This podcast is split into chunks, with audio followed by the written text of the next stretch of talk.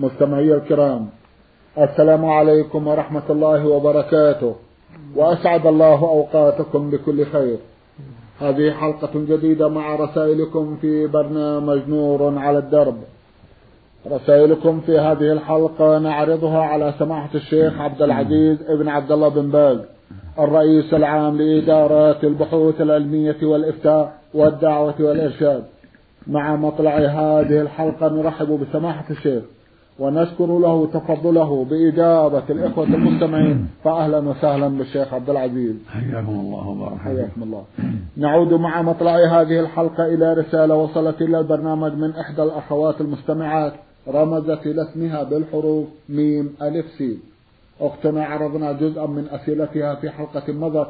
وفي هذه الحلقة تسأل سماحتكم وتقول إنه بدأ يخطر ببالي في أوقات معينة بعض الوساوس وأدفعها بقدر المستطاع وأذكر الله كثيرا وأدعو إلا أنني ألاحظ أنها لم تبدأ إلا بعد التزامي بالحجاب الشرعي. أرجو الإفادة والدعاء لي بالهداية. جزاكم الله خيرا. بسم الله الرحمن الرحيم. الحمد لله وصلى الله وسلم على رسول الله وعلى آله وأصحابه ومن اهتدى بهدى أما بعد فالحمد لله الذي وفقك للالتزام وهداك للحق ونوصيك بالثبات على هذا الخير والاستقامة عليه. وهذه الوساوس جاء بها الشيطان حتى ينفرك من الالتزام. فإياك وإياه عليك بمعصيته والحذر منه واعملي ما تفعلين من الذكر والتعوذ بالله من الشيطان وأبشر بالخير. كيده ضعيف إذا استقام المؤمن والمؤمنة وجاهداه في ذلك والله يخذله ويكفيهم شر سبحانه وتعالى. فأنت استعيني بالله وتعوذي بالله من الشيطان وإذا خطر عليك شيء من الوساوس فادفعيها. بالقوة بذكر الله والتعوذ بالله من الشيطان وأبشر بالعون من الله. يقول سبحانه وإما ينزغنك من الشيطان نفس فاستعذ بالله. ويقول سبحانه إن الشيطان لكم عدو فاتخذوه عدوا. إنما يدعو حزبه ليكونوا من أصحاب السعير. فالوصية لك ولغيرك الحذر من كيد الخبيث. الحذر الحذر من وساوسه ونزغاته وأن تكوني قوية ضد عدو الله. إذا خطر شيء تعوذين بالله من الشيطان.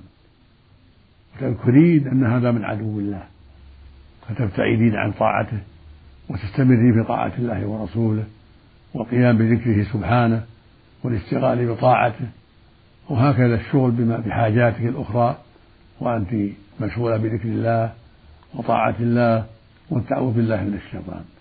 وأبشر بالنصر على عدو الله. نعم. جزاكم الله خيرا وأحسن إليكم من جمهورية مصر العربية محافظة جنى المستمع حمادة عبد الرحمن بعث برسالة يقول إن لي والدة كبيرة في السن تتلفظ أحيانا ببعض الألفاظ التي لا تليق. كيف أعدل من مسلك والدتي؟ جزاكم الله خيرا. وهل أكون آثمة إذا وقفت موقفا حازما في بعض الأوقات؟ إن كانت قد تغير عقلها فلا شيء عليها. إذا كانت قد تغير عقلها خرفت فلا يضرها ما تقول. مرفوع عنها قلم ولا تشتغل بها. أما إن كان عقلها معها فالواجب عليك النصيحة والإرشاد بالكلام الطيب. والأسلوب الحسن والرفق لأنها أم والأم حقها عظيم والواجب من برها عظيم. فعليك أن تبرها وأن ترفق بها وأن تخاطبها بالتي هي أحسن حتى يقل الشر ويكثر الخير وحتى تحفظ لسانها عما لا ينبغي. وإذا استعنت على ذلك بإخوانك أو بأخوالك أو بأخواتك أو بأبيك أو بغيرهم في نصيحتها فهذا طيب.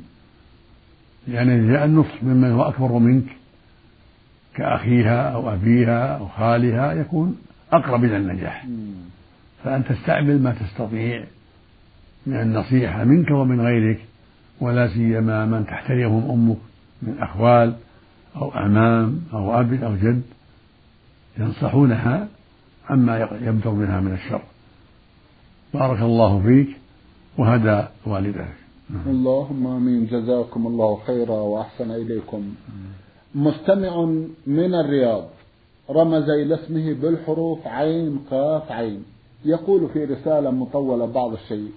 سماحة الشيخ السلام عليكم ورحمة الله وبركاته. حصلت مشاجرة بيني وبين أسرة مجاورة لي. وكنت أنا المخطي في حق هذه الأسرة. وعندما كان بعض الجيران يسألني عن سبب المشاجرة كنت أقص عليهم واقعة من نسج الخيال. وخلاف ذلك كنت أتهم ربة هذه الأسرة بأمور فاحشة وذلك ضمن تلك الإدعاءات الكاذبة. والآن يا سماحة الشيخ أشعر بذنب عظيم جدا نحو هذه المرأة ونحو أسرتها. وأريد أن أذهب إليهم وأستسمحهم جميعا ولكني أخشى أن يقابلوني بالإساءة وتنشب بيننا مشاجرة أخرى. فحدثوني جزاكم الله خيرا. ماذا أفعل كي يستريح ضميري من هذا الذنب؟ جزاكم الله خيرا وأحسن إليكم. نوصيك بالتوبة إلى الله. نوصيك أيها الأخ بالتوبة إلى الله التوبة الصادقة. بالندم على ما مضى. والعزم أن لا تعود في ذلك وأن تذكرهم بالأشياء الطيبة التي تعرفها عنهم. تذكرهم تمدحهم بالأخلاق الكريمة والصفات الحميدة التي تعرفها عنهم. في المجالس التي ذكرتهم فيها بالسوء حتى تكون هذه بهذا إذا كان استسماحك لهم يخشى من شر فلا تأتهم ولا تقل لهم شيئا ولكن اذكرهم بالخير. الذي تعرفه عنهم والصفات الطيبة التي تعرفها عنهم من دون كذب لا تكذب. لكن تذكر صفاتهم الطيبة. بدلا من الصفات التي قلتها سابقا الرديئة. وتحسن ظنك بإخوانك وتحذر العودة إلى هذا البلاء والتهمة للناس والكلام في أعراضهم احذر. وتوبة صادقة. وعليك بالكلام الطيب والأسلوب الحسن. في مع هؤلاء ومع غيرهم وأن تذكرهم بالشيء الطيب الذي تعرفه عنهم في المجالس والاجتماعات التي ذكرته فيها بالسوء حتى تكون هذه بهذه تكون هذه الحسنة بدل تلك السيئة. وفق الله الجميع. اللهم آمين. جزاكم الله خيرا وأحسن إليكم من جنوب الهند. رسالة بعث بها المستمع أحمد علي. الأخ أحمد يسأل جمعا من الأسئلة من بينها سؤال يقول أرجو إفادتي عن أصل الحجر الأسود. الحجر الأسود جاء في حديث لا بأس به أنه أصله من الجنة وهذا هو المعتمد أن الله أنزله على إبراهيم فجعله في مكانه. وقال جماعة أنه من الدنيا من جبل أبي قبيس والصواب أنه من الجنة كما جاءت به الحديث الصحيحة. هذا هو الصواب. نعم. جزاكم الله خيرا. يسأل سماحتكم عن المساجد التي فيها قبور. المساجد التي فيها القبور لا يصلى فيها. لقول النبي صلى الله عليه وسلم لعن الله اليهود والنصارى اتخذوا قبور أنبيائهم مساجد. ولقوله عليه الصلاة والسلام ألا وإن من كان قبلكم كانوا يتخذون قبور أنبيائهم وصالحيهم مساجد ألا فلا تتخذوا مساجد فإني أنهاكم عن ذلك. هكذا يقول عليه الصلاة والسلام. ينهاهم عن اتخاذ المساجد ويذم الماضين الذين فعلوا هذا الأمر. يقول صلى عليه الصلاة والسلام ألا وإن من كان قبلكم يعني من الناس من اليهود والنصارى وغيرهم كانوا يتخذون قبور أنبيائهم وصالحيهم مساجد. يعني يصلون عندها يصلون حولها. نعم. ألا فلا تتخذوا مساجد ألا فلا تتخذوا قبور مساجد فإني أنهاكم عن ذلك. فنهى عنها من وجوه ثلاثة. من جهة ذم الماضين على فعلها. ومن جهة قوله لا تتخذوا. ومن جهة قوله فإني أنهاكم عن ذلك. ثلاث ثلاث جهات كلها محل نهي. تحذير.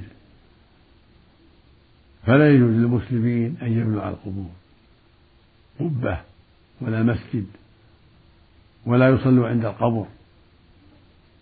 لا فرض ولا نفل. إلا صلاة الجنازة. إذا مات وحضروه في القبر صلى عليه بعض الناس لا بأس. أو صلوا عليه عند القبر لا بأس. أو صلى عليه من لم يحضر صلى على القبر لا بأس. قبل مضي شهر أو عند مضي شهر لا بأس. يعني يصلى عليه إلى أن يمضي شهر وما حوله. فالحاصل أن الصلاة في المقبرة لا تجوز. والبناء على القبور لا يجوز لا مسجد ولا غيره. وما وقع في بعض الأمصار وبعض الدول من البناء على القبور كله غلط كله خطأ. والواجب على الحكام المسلمين أن يزيلوا ذلك أن يزيلوا البناء على القبور وأن يمنعوا الناس من دعاء الأموات والاستغاثة بالأموات والنذر لهم. هذا هو الشرك. كون يأتي الميت يقول يا سيدي اشف مريضي أو انصرني أو اقضي حاجتي أو أخبرني عن ما مضى عن كذا وكذا. هذا من الشرك الأكبر. لأنه لا يعلم الغيب إلا الله. الأموات ما يعلمون الغيب. ولا يقضون الحاجات. مرتهنون بأعمالهم. فالذي يسألهم قضاء الحاجة شفاء المريض النصر على الأعداء قد أتى منكرا عظيما وشركا أكبر. الله يقول فلا تدعوا مع الله أحدا. ويقول سبحانه ذلكم الله رب له الملك. والذين تدعون من دونه ما يملكون من قطمير. كقطمير اللفافة التي على النواة. إن تدعوهم لا يسمعوا دعاءكم. ولو سمعوا ما استجابوا لكم. ويوم القيامة يكفرون بشرككم. سمى شرك. ولا ينبئك مثل خبير سبحانه وتعالى. فأخبرنا سبحانه أن الأموات لا يسمعون دعاءنا. وهكذا الأصنام والأشجار والأحجار. ولو سمعوا ما استجابوا. على سبيل الفرض لو سمعوا ما استجابوا ما عندهم قدرة. ويوم القيامة يكفرون بهذا الأمر ينكرونه ويتبرؤون منه. ويقول سبحانه من يدعو مع الله إلها آخر لا برهان له به فإنما حسابه عند ربه إنه لا يفلح الكافرون. سماهم كفرة ويقول عز وجل ويعبدون من دون الله ما لا يضرهم ولا ينفعهم ويقولون ويقولون هؤلاء شفعاؤنا عند الله. رد الله عليهم بقوله قل أتنبئون الله بما لا يعلم في السماوات ولا في الأرض؟ سبحانه وتعالى سمى عملهم شرك وقال عز وجل في أول سورة الزمر والذين اتخذوا من دونه أولياء ما نعبدهم إلا ليقربونا إلى الله زلفى إن الله يحكم بينهم فيما هم فيه يختلفون. إن الله لا يهدي من هو كاذب كفر كمن كذب كفر. لأن الأموات ما يقربون الله زلفى الأموات مرتهنون بأعمالهم. كل امرئ بما كتب رهين. لا يملكون شيئا لداعيهم. لا يقربونه إلى الله إذا دعاهم. ولا ينصرونه. ولا يشفون مريضا. قال تعالى أيشركون ما لا يخلق شيئا وهم يخلقون؟ ولا يستطيع لهم نصرا ولا أنفسهم ينصرون فالأموات لا يملكون شيئا لداعيهم. ولا يستطيعون نصر داعيهم ولا نصر أنفسهم. فكيف يدعون مع الله؟ كيف يستغاث بهم؟ والأصنام من الحجارة أو غيرها من باب أولى. لا تسمع ولا تملك شيئا. صم بكم ما يسمعون. هكذا الأشجار هكذا الأحجار هكذا الكواكب النجوم هكذا الشمس والقمر كلها لا تعبد من دون الله. من عبدها فقد أشرك بالله. وما يقع في بعض الأمصار من دعوة الأموات كدعوة البدوي أو الحسين أو الشيخ عبد القادر أو أبي حنيفة أو الشافعي رحمة الله عليهما أو غير كله كل هذا باطل. والحسين رضي الله عنه بريء ممن عبده. وهكذا علي بريء ممن عبده. وهكذا بقية الأنبياء والصالحين بقية الصالحين براء من عبدهم. وهكذا الأنبياء براء من عبدهم. نبينا محمد صلى الله عليه وسلم بريء من عبده. وهكذا الأنبياء كلهم براء من عبدهم. وهكذا الصالحون مثل علي رضي الله عنه مثل الحسين مثل الحسن مثل النفيسة مثل زينب كلهم براء من عبدهم. من الله لا يرضون بذلك. وعبادتهم شرك بالله عز وجل. وهكذا الشيخ عبد القادر الجيلاني الإمام أبو حنيفة هم براء من عبدهم من دون الله وعبادتهم شرك بالله من دعاهم أو استغاث بهم أو نذر لهم أو سألهم شفاء المريض فقد أشرك بالله. وهكذا من دعا غيرهم من الأموات. في أي بلد في الجزيرة العربية أو في مصر أو الشام أو العراق أو أفريقيا أو أمريكا أو كل مكان لا تجوز عبادة غير الله أبدا العبادة حق الله وحده. يقول سبحانه وقضى ربك ألا تعبدوا إلا إياه. يعني أمر وأوصى. ويقول سبحانه وما أمروا. يعني الناس وما أمروا إلا ليعبدوا الله مخلصين له الدين حنفاء ويقول عز وجل يا أيها الناس اعبدوا ربكم. ويقول جل وعلا ولقد بعثنا في كل أمة رسولا أن اعبدوا الله واجتنبوا الطاغوت. ويقول سبحانه واعبدوا الله ولا تشركوا به شيئا. ويقول النبي صلى الله عليه وسلم لعن الله من ذبح لغير الله. لعن الله من ذبح لغير الله. ويقول جل وعلا في كتابه العظيم فلا تدعوا مع الله أحدا. فالواجب على جميع المسلمين التواصي بالحق والتحذير من هذا الشرك. والواجب على العلماء أينما كانوا أن يتقوا الله. وأن يعلموا الناس دين الله وتوحيد الله وأن يحذروهم من عبادة القبور وأهل القبور أو عبادة الأصنام والأشجار والأحجار أو النجوم أو غير ذلك. هذا واجب العلماء في كل مصر وفي كل بلد وفي كل دولة. يجب على العلماء أن يعلموا الناس أن يرشدوا الناس إلى توحيد الله. فالعبادة حق الله. هو الذي يدعى يا ربي اغفر لي يا رب انصرني. يا رب اشف مريضي يا الله يا رحمن يا رحيم أنت المالك لكل شيء أنت القادر على كل شيء. أما يقول يا سيدي عبد القادر أو يا سيدي الحسين أو يا سيدي البدوي يشفي مريضي هذا الشرك الأكبر. أو يا فلان أو يا سيدي عبد القادر أو يا سيدي أبي حنيفة أو فلان هذا كله منكر كل شرك أكبر. ومن المصائب العظيمة وقوع الكثير من العامة في هذا البلاء هذه من المصائب العظيمة. فالواجب على أهل العلم أن ينكروا هذا الشرك وأن يعلموا الناس وأن يرشدوهم. والواجب على ولاة الأمور الحكام من المسلمين أن ينهوا عن هذا الأمر وأن يزيلوا المساجد التي على القبور والبناء الذي على القبور وأن يدعوا القبور مكشوفة ظاهرة مثل القبور في البقيع مكشوفة. كما كان في عهد النبي عليه الصلاة والسلام. وعهد الصحابة مكشوفة لا بناء عليها لا مسجد ولا غيره. هذا هو الواجب على المسلمين في كل مكان في الدول الإسلامية وفي غيرها. الواجب أن تكون القبور مكشوفة ليس عليها بناء. ولا يجوز أن تعبد مع الله ولا أن تدعى مع الله ولا يستغاث بها ولا يطاف بها ولا يعكف عندها ولا يصلى عندها. ولكن تزار يزار قبر مسلم سلم عليه يدعى له. لأن الرسول قال عليه الصلاة والسلام زوروا القبور فإنها فإنها تذكركم الآخرة. وكان عليه الصلاة والسلام يعلم أصحابه.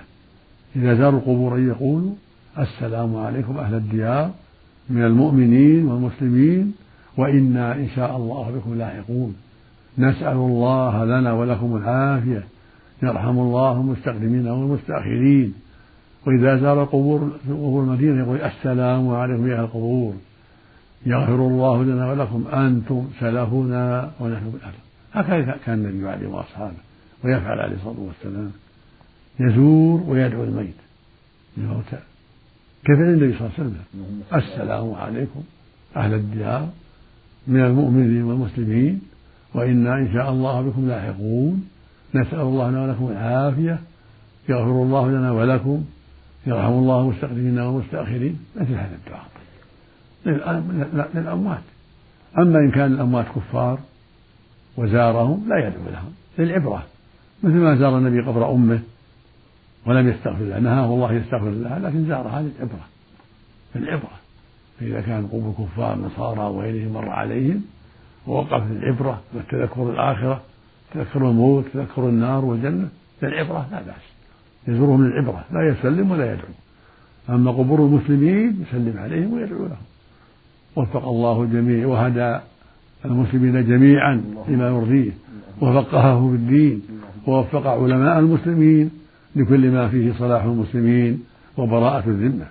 وصلى الله وسلم على نبينا محمد وآله وصحبه. اللهم صل وسلم وبارك على خير خلقك محمد وعلى آله وصحبه وسلم. جزاكم الله خيرا. سماحة الشيخ يسأل أيضا أخونا من جنوب الهند أحمد علي عن أفضل كتب التفسير التي تنصحونه باقتنائها. جزاكم الله خيرا. أفضلها تفسير ابن جرير وتفسير ابن كثير تفسير البغوي. هذه تفاسير عظيمة مهمة مفيدة عظيمة ومن التفاسير الطيبة. تفسير القرطبي تفسير الشوكاني فيها خير كثير. ولكن لابد من بعض الأشياء التي قد تنتقد فالإنسان يحذر ما في خطأ ويسأل أهل العلم عما يشكل عليه. الكتب كل كتب ما تخلو ما عدا كتاب الله عز وجل. القرآن هو المعصوم المحفوظ. أما كتب الناس قد يقع فيها بعض الغلط. فالمؤمن يستفيد من الكتب الطيبة العظيمة وإذا أشكل عليه شيء سأل أهل العلم عما أشكل عليه. سأل من هو أعلم منه عما أشكل عليه. نعم. جزاكم الله خيرا وأحسن إليكم من ألمانيا. رسالة بعث بها مستمع من هناك يقول مسلم من ألمانيا. له سؤال يقول فيه ما هي مقومات صلة الرحم؟ ومن هم الأشخاص الذين يجب علي أن أصلهم من حيث درجة القرابة؟ إذ أن الكثيرين من أقاربي أشخاص لا يؤمنون. أي أنهم لا يصلون ولا يصومون ولا يعطون الزكاة إلا أنهم مسلمون بالاسم وليس بالفعل. فهل علي أن أصلهم أم تجب صلة الرحم للأقارب المسلمين الحقيقيين؟ أجيبوني أثابكم الله. صلة الرحم للمسلمين وأقربهم الأبوان الأم والأب والأجداد والجدات. ثم الأولاد ذكورهم وإناثهم وما نزلوا أولاد وأولادهم. ثم الإخوة وأولادهم. ثم الأعمام والعمات والأخوال والخالات. ثم بنو العم وبنو العمات وبنو الخال وبنو الخالات. الأقرب فالأقرب. يقول النبي صلى الله عليه وسلم لما سأله سائل قال يا رسول الله من أبر؟ قال أمك. قال ثم من؟ قال أمك. قال ثم من؟ قال أمك. قال ثم من؟ قال أباك. ثم الأقرب فالأقرب خرجه مسلم في صحيحه. وفي اللفظ الآخر قال يا رسول من أحق الناس بحسن الصحبة؟ قال أمك. قال ثم من قال أمك. قال ثم من قال أمك. قال ثم من قال أبوك. ويقول النبي صلى الله عليه وسلم لا يدخل الجنة قاطع رحم. والله يقول في كتابه العظيم هل عسيتم إن توليتم أن تفسدوا الأرض وتقطعوا أرحامكم؟ أولئك الذين لعنهم الله فأصمهم وأعمى أبصارهم. ويقول جل وعلا أن اشكر لي ولوالديك إلي المصير. ويقول سبحانه وقضى ربك ألا تعبدوا إلا إياه وبالوالدين إحسانا وبذي القربى واليتامى وبالوالدين إحسانا. ويقول سبحانه واعبدوا الله ولا تشركوا به شيئا وبالوالدين إحسانا وبذي القربى واليتامى والمساكين الآية فالمؤمن يصل قراباته يجب عليه يصلهم حسب الطاقة ولو بالكلام الطيب ولو بالكلام الطيب وبالمال إذا كانوا فقراء يواسيهم إذا قدر وينفق عليهم إذا قدر يجب عليه ذلك حسب طاقته الأقرب فالأقرب. ولو من طريق الهاتف التلفون ولو من طريق المكاتبة ولو قطعوا يصلهم ولو قطعوا. لقول النبي صلى الله عليه وسلم ليس الواصل بالمكافئ ولكن الواصل الذي إذا قطعت رحمه وصله رواه البخاري في الصحيح. هذا الواصل الكامل. الذي يصلهم وإن قطعوا. أما الكفار لا تجد صلاتهم لكن إذا وصلتهم حسن. لأن الله قد يهديهم بأسبابه. إذا كان أخ كافر أو عم كافر أو ابن عم وصلته أحسنت إليه هذا من أسباب هدايته. أما الأبوان فتصلهم ولو كانا كافرين. الأبوان حقهما عظيم تحسن إليهم وتصلهما وإن كانا كافرين وتدعوهما إلى الخير كما قال الله جل وعلا أن اشكر لي ولوالديه وقال في الكافرين وصاحبهما في الدنيا معروفا. فالوالدان لهما حق عظيم ولو كانا كافرين بالصلة والإحسان إليهما والرزق بهما لعل الله يهديهما بأسبابه. أما غيرهم فأمرهم أسهل إن وصلتهم هذا حسن من باب الدعوة إلى الله من باب الترغيب في الخير وإن لم تصلهم لم يجب عليه لأن الكفر فرق بينك وبينهم. لم يجب عليك أن تصلهم ولا أن تنفق عليهم. لكن إن وصلتهم وأحسنت إليهم ترجو ما عند الله لعل الله يهديهم لا عن محبة لهم ولكن لقصد الرحم والقرابة ولعل الله يهديهم بأسباب ذلك. هذا طيب وأنت مشكور ومأجور مع بغضهم في الله. نعم. جزاكم الله خيرا وأحسن إليكم سماحة الشيخ في ختام هذا اللقاء أتوجه لكم بالشكر الجزيل بعد شكر الله سبحانه وتعالى على تفضلكم بإجابة الإخوة المستمعين وآمل أن يتجدد اللقاء وأنتم على خير. نرجو. اللهم آمين. مستمعي الكرام كان لقاؤنا في هذه الحلقة مع سماحة الشيخ عبد العزيز ابن عبد الله بن باز الرئيس العام لإدارات البحوث العلمية والإفتاء والدعوة والإرشاد. شكرا لسماحة الشيخ. وأنتم يا مستمعي الكرام شكرا لحسن متابعتكم. وإلى الملتقى. وسلام الله عليكم ورحمته وبركاته.